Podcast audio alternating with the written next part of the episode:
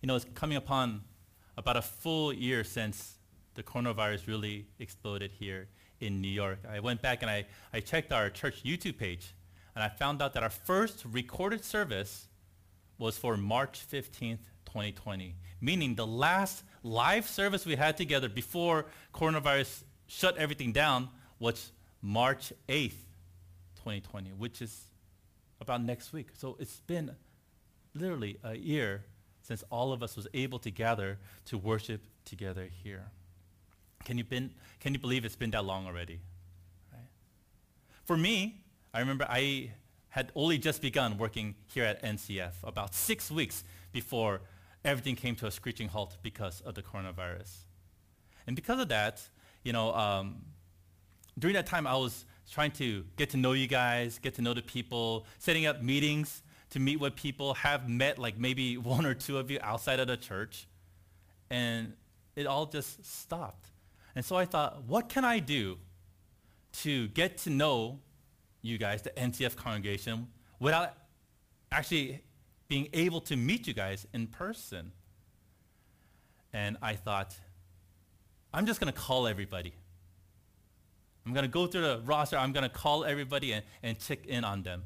And that was my original plan. And I told Pastor John, I, I need to get everyone's phone number so I could call them and check how they're doing. And Pastor John told me, uh, that's too many people. That's too much work. Let's split the list. Right? I'll take care of this portion. You take this portion, and you call the people on your list and check in on them. I said, okay. And I remember I took a long time, but I called everybody on my list. I checked in on you guys, and after I spending time with you on the phone, I would text you guys every so often just to make sure things were going well. And I shared this with some people. I think uh, it was kind of a blessing in disguise because I was able to learn more about you than I would have if I just spent a few minutes talking to you guys after church on Sundays, right? Because I had to check in on your health, but not just your health, your parents' health, your business, but not just your business, your parents' business, right? How's everything going with you? And the totality, total, totality of your life. How is it? I feel like I was able to have deeper bonds being made with each and every one of you. And during these calls, I would always ask, is there anything that I could pray for you about? Do you have a prayer request that I could pray for you about? And outside of health and safety from the coronavirus, the number one prayer request that the people on my list asked for, do you guys know what it was? It was to have a deeper faith with God. To have a deeper faith with God during this trial, right? for uh, to use the free time, the free time that has been afforded to you intentionally to be more in the Word, to pray more, to bond with God just a little bit more. You guys didn't want to just sit on your butts and be lazy with your faith just because we couldn't come and join together on Sundays or join with our Oikos groups, but have that time to spend with God, to grow your faith. And so I ask you, my dear brothers and sisters, did you, did you grow your faith last year in the pandemic year? Do you think over the course, course of 2020 that your faith grew? Or did it stay the same? Or hopefully not, did it go down? Where is your faith level at right now? Why is it there? And what can we do to change it to get it up on an upward swing? We all want a deeper faith in God. At least we say that as much. We all want it to grow, but are you actively seeking to do it? Are you actively working on growing your faith? And a way to do this, a way to build our faith is shown in our passage for today. And it says we need to know Jesus correctly. We need to know that Jesus is in control, and we have to put our faith into action. We need to know Jesus correctly. We need to know that Jesus is in control, and we need to put our faith into action. In our passage for today, we see the word immediately being used three times in verses 22, 27, and 31. And using these three instances of immediately, I'll try and show you how to grow your faith and develop a right faith with God. The first immediately we see is in verse 22. And it says, Immediately he, Jesus, made the disciples get into the boat and go before him to the other side while he dismissed the crowds. So, why did Jesus immediately make the disciples leave while and sent them away while he took care of the crowd? And to know this a little better, we need to see what happened right before our passage for today. And we, if we read that portion, we find it's the story of Jesus and the miracle of feeding the 5,000. Right? And you guys probably remember this story growing up. You hear it a lot at church. Right? Jesus spent the entire day teaching the people. He spent the entire day healing the sick that was brought to him. And it got uh, later and later, and the people started getting hungry and the disciples were sent to comb through the crowd to see what food was there, and all they were able to fi- find in this multitude of people was five loaves of bread and two fish. And what happened? Jesus blessed it, and he broke it, and broke it, and broke it, and he was able to feed all that was gathered. The Bible says 5,000 men and also women and children. It was this grand, visible miracle right? And because of that, the people were getting excited. They talked to each other like, wow, look at this guy. Look at, the, look at his teaching. Did you hear his teaching? Did you hear what he had to say? Look at his power. Oh my goodness, I couldn't walk, but I walked out. It's crazy. And the food, where did that all come from? This guy, is, is, is he the one? Is he, the, is he going to restore the kingdom? Will he restore Israel to its glory? Remember, many people didn't fully grasp the Messiah concept. Some thought salvation was an earthly overthrow of the Roman Empire. Even the disciples, when Jesus ascended into heaven in Acts chapter 1, verse 6, asked, Lord, will you at this time restore the kingdom to Israel? You see, Jesus knew that these young disciples can be swayed by the crowd easily swayed by the crowd to go a direction that they shouldn't go in. Have you ever had this experience before of falling into mob mentality? You know, uh, one time I, I visited Korea, and this was after I served, I did my serving in Korea. I had already moved back to the States, and for vacation, my wife and I, we went to Korea. And on this particular day, excuse me, uh, we are going to go to Gangnam. And I don't remember exactly why we were going to Gangnam. Maybe we are going to eat dinner or we are going to go meet someone, but we were going to Gangnam. And so we were on a taxi going to our destination, and all of a sudden we hit like massive traffic, right? Massive traffic. So we looked at the map and we saw from where we were at, it's only about a five, 10 minute walk to where we needed to go. So my wife and I decided, let's get out of the taxi and just walk from where we're at. We got out and we started walking, and all of a sudden, this, the, the, the street that we are going down was blocked by this massive crowd, this big group of people. Right? And I was like, man, we have an appointment. We have to go past this crowd. Why aren't they moving? And this crowd literally just stood there. And then after a few minutes, we'll walk a little bit and stand there. And after a few minutes, just walk a little bit. And I started getting frustrated. Right? And this is kind of bad, but if I have to make a confession, whenever I got frustrated while living in Korea, I would, I would do this thing where I would just start speaking really loudly in English. And what it would do is it would kind of scare people just, just a little bit, right? So I would begin to say, what's going on? Like, can, excuse me, please, I need to get through. And they would turn around, they would look at me, and they realize he doesn't look Korean. He's probably, a, for, a foreigner's kind of go. Move, move, move, the foreigner needs to get back, right? And I was like, my goodness, these people just standing around. I need to, I need to go to the front. I started make, making my way towards the front of the crowd, and then I realized why this crowd had gathered.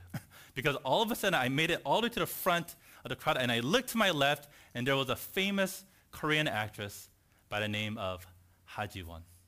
And all of you guys at home are watching this live stream, just took out your phones and Googling Ha Ji-won to see who this person is. I got to the front, I saw, and I was like, oh, there's a famous actress. Okay, that's probably why. And during this time, uh, Korea had this like uh, entertainment show where famous celebrities would walk down the streets of these like big cities and just do like uh, interviews in the streets type of thing, right? And so it was a Ha Ji-won's interview on the street. And right when I got to the front, I remember distinctly, the MC was like, let's all yell and chant Hajiwon's name, right? All of a sudden you see this crowd just in unison, Hajiwon, Hajiwon. I told you, I made it to the front, right? I looked to my left and Hajiwon looked at me. We made eye contact and I started going, Hajiwon, Hajiwon, right? The entire crowd was doing it. People were egging each other on. People were laughing. They're having this good time until my personal Jesus came and pushed me away, right? And by my personal Jesus, I mean my wife, right? What are you doing? Stop making a fool of yourself. Stop saying her name, right? And I kind of snapped out of it, like, oh, don't know. I don't know what happened. She's so beautiful now. I just went on my way. But mob mentality is real, right? If a crowd is doing something, you get caught up in that crowd. If there's a line of people, you wonder, why is people standing in this line? And you stand in this line. So this multitude of people were saying, hey, let's make him king. Let's make Jesus, look at his power. And these young disciples, hey, maybe he should be king. Yeah, maybe he should overthrow the Roman. And Jesus knew this. Get on a boat and go to the other side. Just go to the other side and wait for me. Right? He knew what could happen, right? In John's account of this story, in the Gospel of John, chapter 6, verses 14 to 15, it says, When the people saw the sign that he had done, they said, This is indeed the prophet who is to come into the world. Perceiving then that they were about to come and take him by force to make him king, Jesus withdrew again to the mountain by himself. See, Jesus knew the heart and mind of the crowd. He knew how this could affect these young disciples, so he immediately sent them away. Jesus wanted to make sure that the disciples didn't follow along and put faith in Je- and only put faith in Jesus for who he really was, the Son of God, the one who would not establish just this earthly kingdom, but establish the very kingdom of God. We too can lose sight of who Jesus really is. When things are going really well, we lose sight of Jesus because we trust in other things. And especially when things go really, really bad, we lose sight of who Jesus is as well. We can be swayed by false prophets who distort the truth about who Jesus is. How many wolves in sheep's clothing have, you, have we heard throughout the years? We see people use Jesus for their own personal gain. So we have to know the right Jesus. We need to know Jesus correctly. Not what the world says of him, not what false teachers say of him, not a distorted image of Jesus, but the true biblical Jesus, the Savior, the Messiah, the Christ. We need strong faith to know Jesus correctly, to not be swayed from here and there and follow teachings that may sound nice, but truly know Jesus well and build our faith on a solid foundation of who Jesus is, what he taught, what he came to do, and what he will ultimately do for us in the future. That Jesus is the King of Kings, the Lord of Lords, the Son of God. And Jesus wants this of us too. You know, after Jesus sent his disciples away, it says in verse 23, he went up on the mountain by himself to pray. He went up on the mountain by himself to pray. What may Jesus have been praying about? You know, he could have just desired some alone time, some personal one-on-one time with the Father. But I think he was also praying for his disciples and their faith and what they were experiencing without him on the boat. John Trapp a Puritan commentator says this about this verse. While the disciples were periling and well nigh perishing, Christ was praying for them. So he is still for us at the right hand of the majesty on high. Trapp is saying, Jesus here in this moment on the mountain is praying for his disciples, praying for their faith, their development, praying for them on the boat and what they're going through and what they will soon go through. But right now, in the present time, Jesus is at the right hand of God, also interceding for us and for our faith, for our growth, for all that we will go through, for that we can overcome our hardships and troubles. Warren Wiersbe echoes the sentiment saying, he is in heaven interceding for you. He sees your need, he knows your fears, and he is in control of the situation. You have to know Jesus correctly and know that he is alive. And if our Jesus is alive, he's not just lounging in heaven having grapes fed to him. No, he's praying intently for us and for our salvation that we are doing well in this world to let us know the true Jesus and to let us know that he is in control. Jesus went and prayed. The time passed and the boat was pushed far from the land, beaten by the waves and the wind. You know? At first read, I remember when I first read this, it seemed like just a quiet, still lake and just natural motions of the water was just pushing this boat out. But it's actually a storm that the disciples are in. They're once again facing the storm. And in verse 25, it says it's now the fourth watch, which is sometime between 3 a.m. and 6 a.m. And at that time, Jesus walked out to his disciples. It's the middle of the night. The disciples are wrestling the storm, and now they see this figure walking towards them, and they freak out. I think all of us would too. If we're on a boat, it's late at night, and we see a figure coming out. In their mind, they probably thought, you know what, we need to get back to safety and pick up our Lord. We got to get him from the mountainside. They probably didn't think, ah, he'll probably walk out to us. They thought we need to go back to shore to get him. Seeing this figure, they got scared and they yelled out, it's a ghost. But knowing their fear, Jesus calls them in immediately. Our second immediately, verse 27 reads, But immediately Jesus spoke to them, saying, Take heart, it is I. Do not be afraid. Immediately, Jesus reassured them. That it is I can literally, literally be translated as I am. Jesus says, Take heart, I am. Do not be afraid. And where have we seen I am before in the Bible? Well, it's Exodus chapter 3, verse 14, when God speaks with Moses in the burning bush. This is what it says. God said to Moses, I am who I am. And he said, Say this to the people of Israel I am has sent me to you. Jesus is God. And Jesus is there in your life, in the good and the bad. He is there in your troubles. God was with Moses as he led the Israelites out of Egypt. He was in control of that hardship. Jesus was with the disciples as they wrestled this storm in the boat. Jesus was there and in control of their hardships. And now our God is there with you and in control of all of your hardships. With our faith, we need to know that Jesus is in control of our lives, that God is in control of our lives, that the I am is in control of our lives. The Creator, the one from the beginning throughout history, is with us now and forever. Our faith needs to be strong enough to remind us of this fact. And there are a lot of hardships in life. If I was to ask you, are you struggling with anything right now? I'm sure you will have a whole list of things to present to me right? The pandemic. You're struggling with the pandemic, struggling with health, you're scared about this and that. Financial strains, relationship strains, hardships at home, hardships at school, hardship studying, hardship working, pent-up anger and stress. Sometimes everything just seems to be falling apart as if our life is in this perpetual storm and we're continually getting bashed on by the winds and the waves and we're getting further and further pushed out by the storm, further away from Jesus. Nothing is going right and it's scary. But remember, Jesus is there to take away that fear. Immediately, what did Jesus do when the disciples were in the storm? He came to them and reassured them. In verse 26, it says of the disciples that they were terrified. But in verse 27, Jesus says to the disciples, do not be afraid. Our faith should help us know that Jesus is in control. And when we know Jesus correctly, we should know that whatever that seems scary can be overcome by, by Jesus. That he is there in any and all situations. That our Jesus will come to us.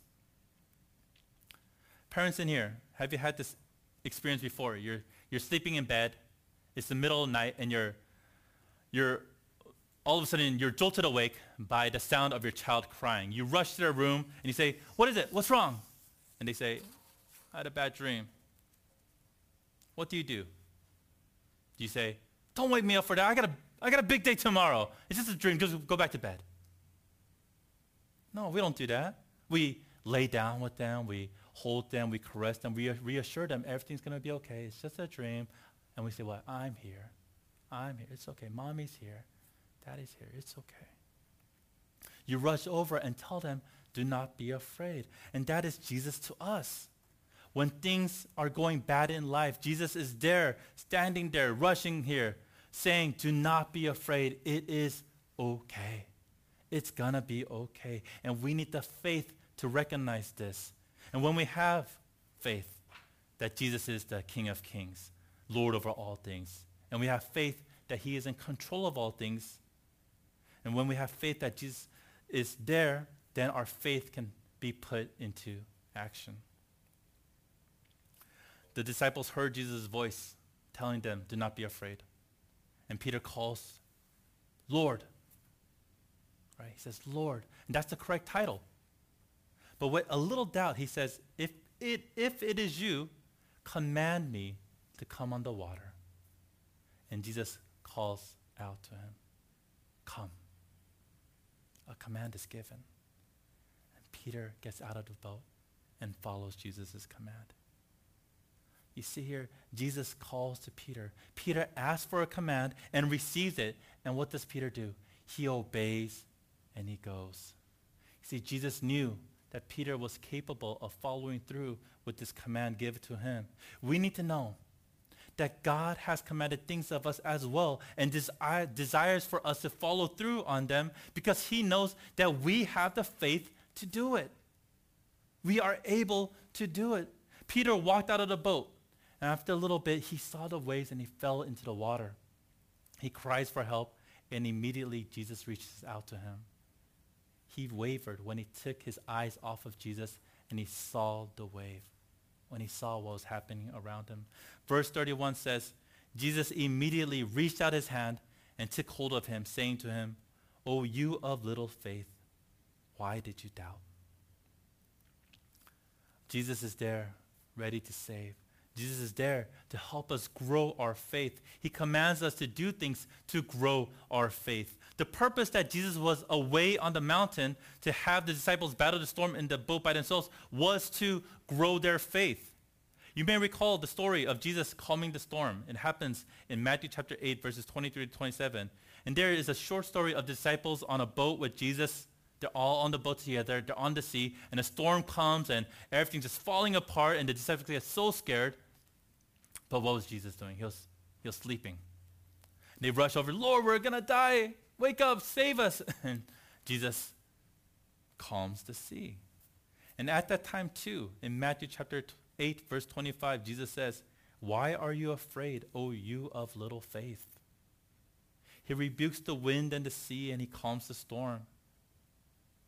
Jesus was with disciples then. They saw his power and marveled at it, so that the winds and the waves obey him. And now Jesus has left them on the boat alone to grow their faith. Remember what happened before? Remember the power that I have? Don't worry. You can handle this. You can handle this. John Piper says, all of our hardships are designed to make our faith stronger, to make us rely more on God. But the storm was still scary. Even if we go through things in the past, it doesn't mean that our current hardships are any less easier to deal with. They're still stressful, they're still scary. But Jesus wanted them to grow their faith. In the middle of the storm, Peter walks out on water towards Jesus. A lot of times in the story, we marvel at the fact that Jesus walked on water. But he's God, he can do that. For me, what's more amazing is that Peter a man walked on water. And he was able to do that with his faith. Warren Wiersbe again says, now our center of interest shifts to Peter. And before we criticize Peter for sinking, let's honor him for his magnificent demonstration of faith. He dared to be different. Anybody could sit in the boat and watch, but it takes a person of real faith to leave the boat and walk on the water. What does this tell us? O you of little faith. That the little faith that Peter had helped him walk on water. With the little faith that you have, you can do a lot more than you think you're capable of. All believers in here, you can do immeasurably more than what you give yourself credit for. With little faith, Peter got out of the boat. With little faith, Peter trusted and he went. With little faith, Peter walked on water. your faith has more power than you realize. Instead of thinking of the lack of faith that you may have, think about put your faith in Jesus and have him fill in wherever you think you lack. We too are commanded with a lot, just like Peter was to come. We're commanded with a lot to love, to serve, to evangelize, to teach. The excuse we give is we're not ready yet. We don't have enough knowledge of the Bible yet. We don't have enough faith yet. Let me ask you do you have a lot of faith? Do you have the right amount of faith? Do you have even just a little faith? Because even with a little faith, Peter walked on water. He fell in and that failure, if you want to call it that, is not held against him. Rather, Peter builds on this experience. He does more. He fails again, but he does more. He denies Jesus, but ultimately he becomes the rock on which the church is built. You too, with your little faith, can do amazing things to serve God and follow his commands. So do something, use it, and grow. Keep your eyes on Jesus. Peter walked on water, but he fell when he looked at the waves. Don't stare at the hardships and the situations that you are in or that you may face when you serve God. The other disciples did that, and they stayed on the boat. But with your faith, put your focus on Jesus and see the wonders that you are able to do. See how God can use you with your little faith. So, what do we do? What must we remember? We must know Jesus correctly. We have to have a correct faith in him. How? It's simple. you read the Bible, you pray, you sit under correct teachings, you listen and you be attentive to the sermons that's given, you join an oikos group to build your faith and know Jesus and encourage fellow believers. Know who Jesus is the Son of God, who was with God before creation, who in obedience was sent by God to earth in human form to restore a right relationship between God and his creation, who died and resurrected for our sins, so that if we believe and have faith, we will have eternal life and salvation in heaven. Remember that Jesus right now is in heaven praying for you, interceding for you on your behalf and on for the development of your faith. And when we do this, when you remember this, it will help us know that Jesus is in control. Our Bible tells us as much. Our pastors tells us as much. Our Christian friends will remind us of this fact whenever we waver.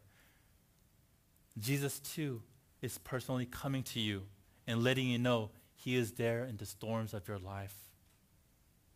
And when we know Jesus correctly, and when we know Jesus is in control, this should give us at least a little faith. And know what, even that, you can follow the commands and do so much and watch your faith strengthen, develop, and grow. And when we do this and experience our faith working in our daily life, our faith, de- faith deepens.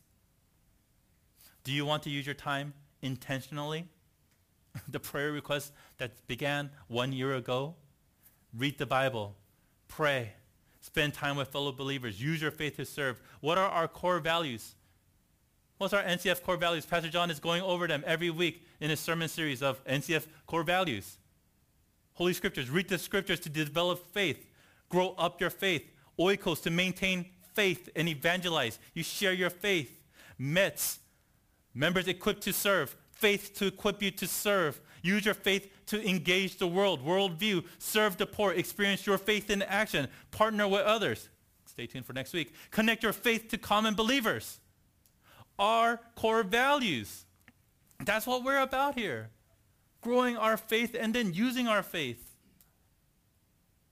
During the pandemic, Pew Research Center conducted a survey asking people how their faith was. So this survey was conducted last year, and the results showed 24% of US adults said their faith became stronger during the coronavirus pandemic, while only 2% said their faith became weaker.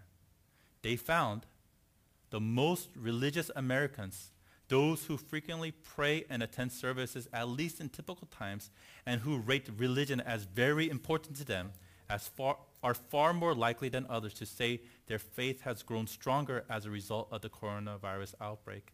In other words, the self-reported strengthening of religious faith has been most pronounced within a segment of the public that was already quite religious to begin with. Your Bible study teachers and your pastors all throughout your life was right. Simple actions of prayer, reading the Bible, and coming to church helped people maintain and strengthen their faith even in a difficult year like 2020. Those who had a strong faith to begin with, those who held their faith as very important, who prayed and went to church, had their faith strengthened even during a global pandemic. Brothers and sisters, grow up. Grow up. Know Jesus correctly and know he is in control. Know your faith can do more than you imagine. And then go out.